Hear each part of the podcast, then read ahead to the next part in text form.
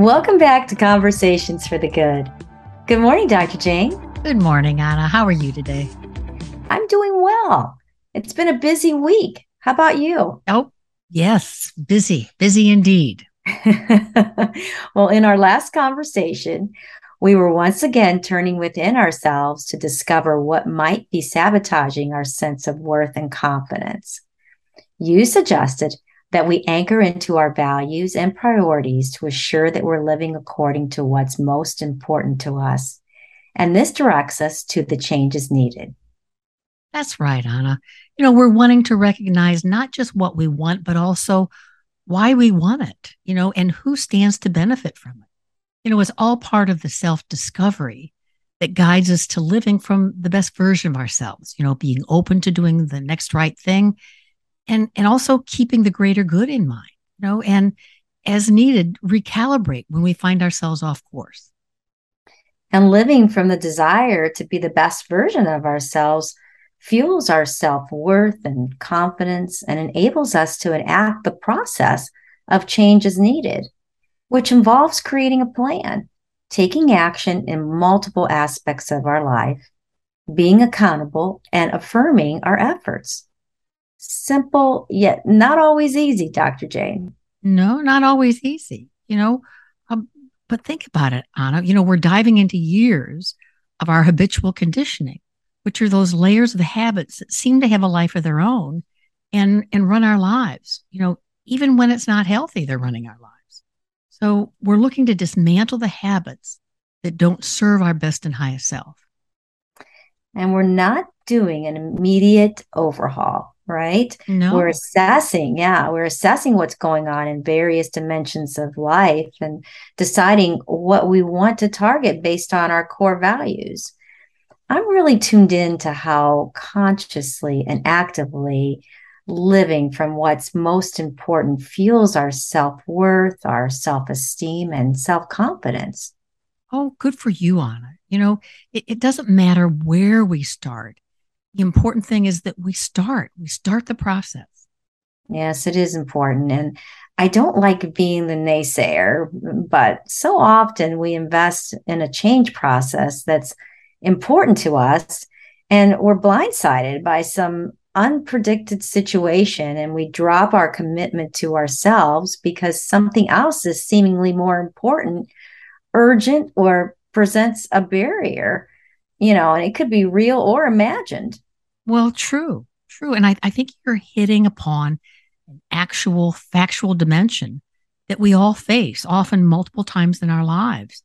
You know, we experience the impermanence of everything in our life. For instance, you know, we're hit with an unexpected turn of events, or we formulated a healthy plan of action and somehow we're stymied due to circumstances beyond our control. You know, Anna, even even good change can bring unexpected stress to our lives. You know, a new baby, a job change, a relocation. You know, our bodies and our thoughts move pretty much, um, you know, into reactivity due to the uncertainty that we perceive in those kinds of changes and transitions. Oh, yes, Dr. Jane, I, I totally agree. And you've often called this life on life's terms. Yes. You know, it's the ever changing dimension that we all know and, and come to depend on in life. And yet it catches us by surprise.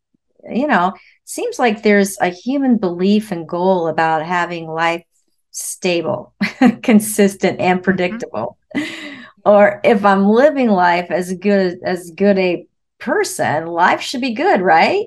Mm-hmm. Even keeled, reciprocal. I always have a problem with this word, Jane, but reciprocal I think that's what it would. yeah, reciprocal. There, yeah, there comes there goes my Spanish again. It's coming back to haunt me. And with my good, de- you know, and with my good deeds and good intentions, but I'm living right. Things should go right for me, right? Yeah, that well that's how we that's how we put it together. You know, but but let's look at that, Anna.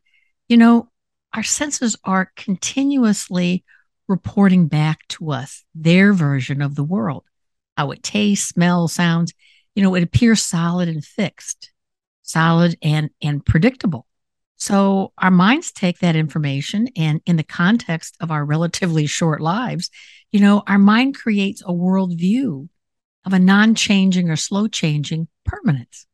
You know, we really don't have to, uh, really don't have an accurate uh, uh, perception of the vastness of change unless we turn toward the, the long expanse of history, whether it be human history or, or cosmic history, you know, starting with the Big Bang. Yet the truth of it is that everything in our material world is impermanent. It's here for a while and then it's gone. Even us, even us. Oh. Oh boy, Dr. Jane, you know, in so many ways, I get it. You know, I, can look around my life and on the days that I'm willing to be brutally honest, I know it will one day be gone and I will be gone as well. I really don't get it. And still, you know, I just, I, I don't get it because I still resist it.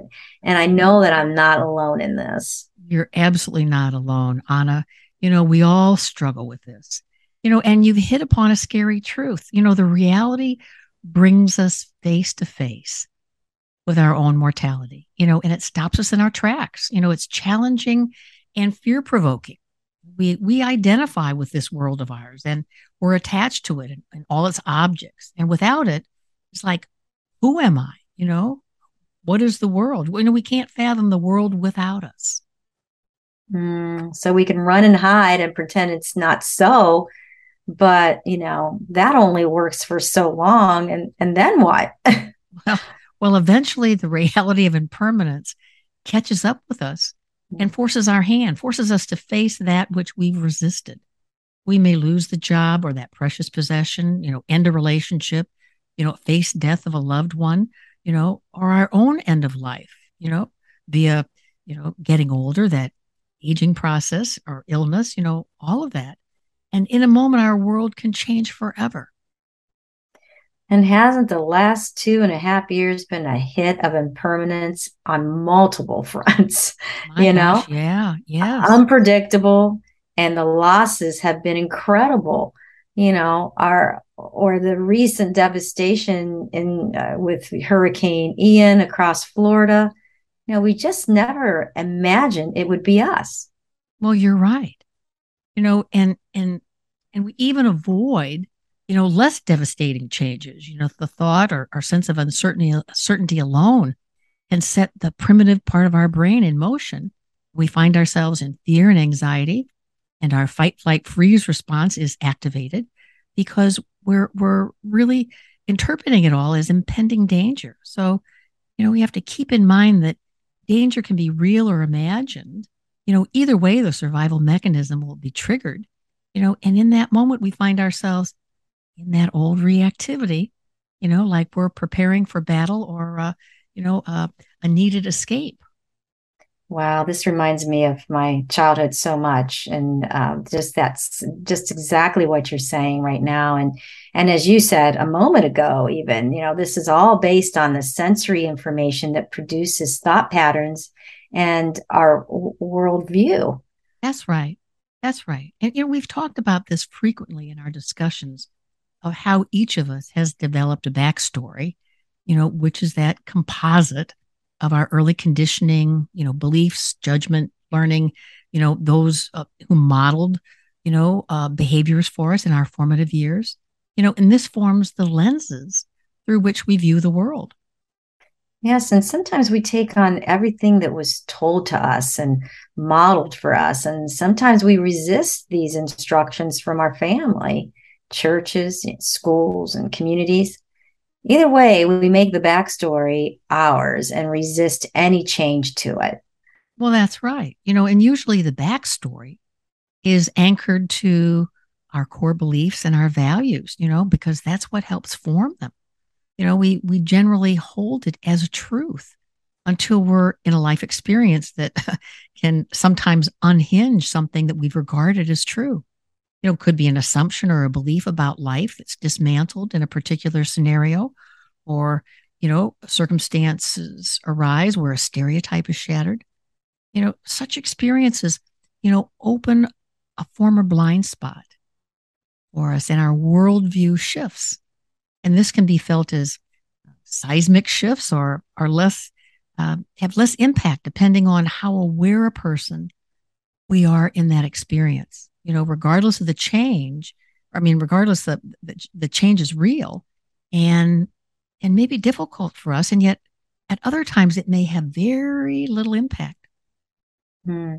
Well, I can certainly relate, and I I think change was a constant in my early years, and I have many memories of seismic shifts in my life, and it was only in my adult life that I truly, I can really say this, I truly appreciated the impact they had on me and my development.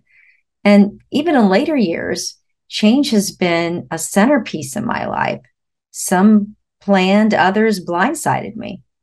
Well, you know, Anna, and I, this is an important distinction that you're making. You know, we're discussing both change that we initiate, be the very best version of ourselves, and then there's a change that seems so arbitrary and outside of our control. You know, and as I look at my own life, you know, it's so clear that many of my best laid plans for change turned out, gosh, very differently than anticipated, you know. And, and, and I'm not necessarily saying that they were worse. Sometimes they turned out even better than I had hoped for. You know, and I can recall several situations when a prized opportunity for change, something that I had planned and nurtured and put together, seemingly fell apart and something even better came my way.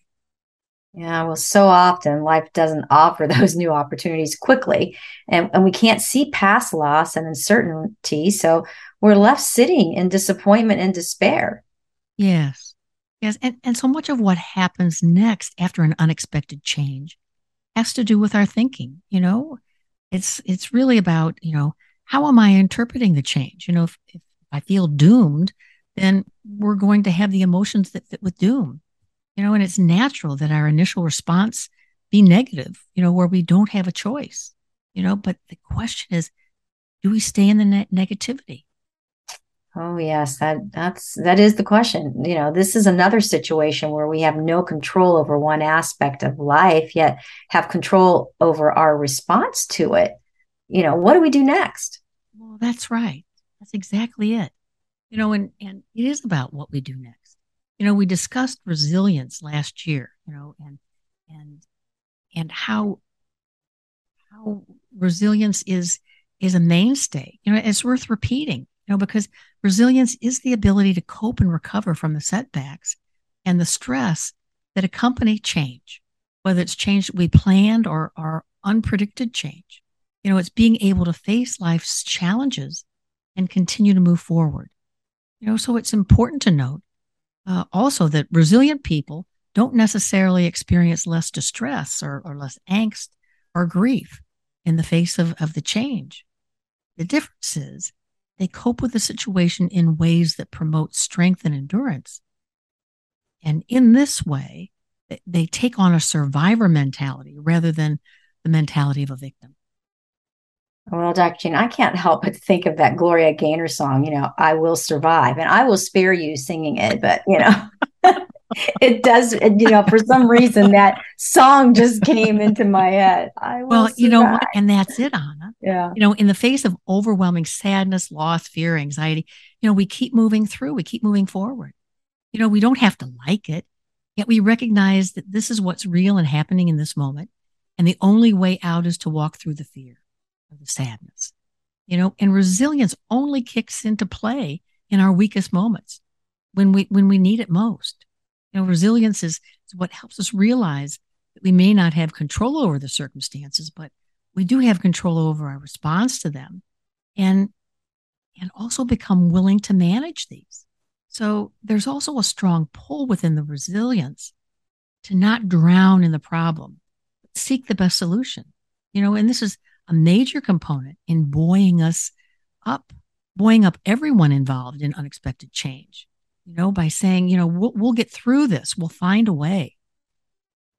Well, that certainly brings up, you know, something in my mind right away, and that's that many people rely on their spiritual and religious orientations to cope with difficult change. Sure, sure. You know, and this connection keeps people from feeling so alone in overwhelming situations and and often supplies the insight and strength to create a plan of action to move through the devastation they're experiencing. You know, and and prayer, you know, can be extremely soothing, you know, and and help us move um, uh, and in a way that we can ground ourselves so that we see more clearly the path to the next right thing. You know, and I remember an Amish fellow, you know, decades ago speaking um, of prayer at a, at a meeting that I was at. And, and he, he was talking about praying for potatoes because he was a farmer. And he said, if you're praying for potatoes, you have to get off your knees at some point in time and pick up a shovel. I was stunned by that, you know, because it was just so true. So the key is pray yes and remember that you're responsible to do the legwork in realizing your request. oh my gosh, so true, Dr. Jane. And and we must do our part, right? It Yes. It's as you said, refusing to be the victim. So we're meeting the challenge of change and investing in what we can do, you know, and, and what we have control over in hopes of rebounding. Well, that's right. You know, it's always about starting by by stepping into our practices because the mindful awareness practices especially starting with a quieting technique like the, the relaxation response you know helps bring us out of the survival reactivity so that the thinking brain can assist us in planning you know and and it's about bringing ourselves into that present moment recognizing what i have control over what i don't have control over and always being anchored to our core values, you know, knowing what our priorities are, what's most important to us.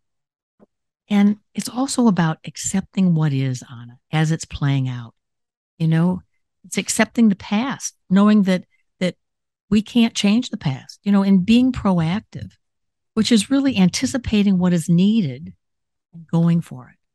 You and I have also talked about how important it is to reframe the negative you know, are our thoughts part of the problem? Are are is there a way that we can make it part of the solution? You know, and what opportunities might this change offer us? You know, is it strengthening my resilience? So we're really about avoiding any kind of fixating on anything negative or uh, limitations. We're looking for possibilities and solutions.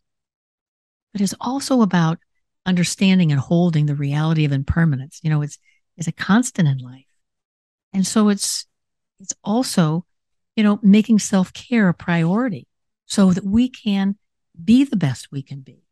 And it starts with healthy routines, you know, eating healthy, getting, you know, good sleep, um, making sure that we're active and exercising, and also staying connected to our social support. And by the way, that doesn't mean social media. Sometimes we need to avoid social media. also practicing self compassion, you know, and engaging in practices that nourish us physically, mentally, emotionally, spiritually. Mm. And as you and I both know and love, it's also about finding humor because life offers us many, many absurdities. Oh, it certainly does. And uh, these are all such great suggestions, you know nurture ourselves on the path, always looking to do the right thing and being the best version of ourselves. Dr. Jane, what do you recommend for practices this week? Well, Anna, I'm I, I really think that it's about grounding ourselves in the welcoming breath and also sensing, you know, sensing our bodies, really getting in tune with this, this mind body connection mm. so that we can feel grounded and and that we can kind of move into feeling more able to be in the moment and also to be the witness of what's happening as it's happening. So, you know, it, it's also about bringing up the changes, you know, that that we're experiencing, really being able to in a quiet mind with our awareness turn toward the changes that we're experiencing and and really beginning to ask ourselves, you know, how am I with this? What's going on? Where is mm-hmm. my reactivity? How am I framing? And just mm-hmm. allowing ourselves to know what's happening as it's happening. Well, this sounds really, really good, Dr. Jane, and reviewing the changes in our control and not being so hard on ourselves, right? Right. That's exactly right. That's exactly. We're really embracing what is, Anna. Mm-hmm. You know, as as life is unfolding through us. This is what is. Can I turn toward it and be with it just as it is? Well, looking forward to this week's practices, Dr. Jane. Thank you. Thank you, Anna. Until our next conversation.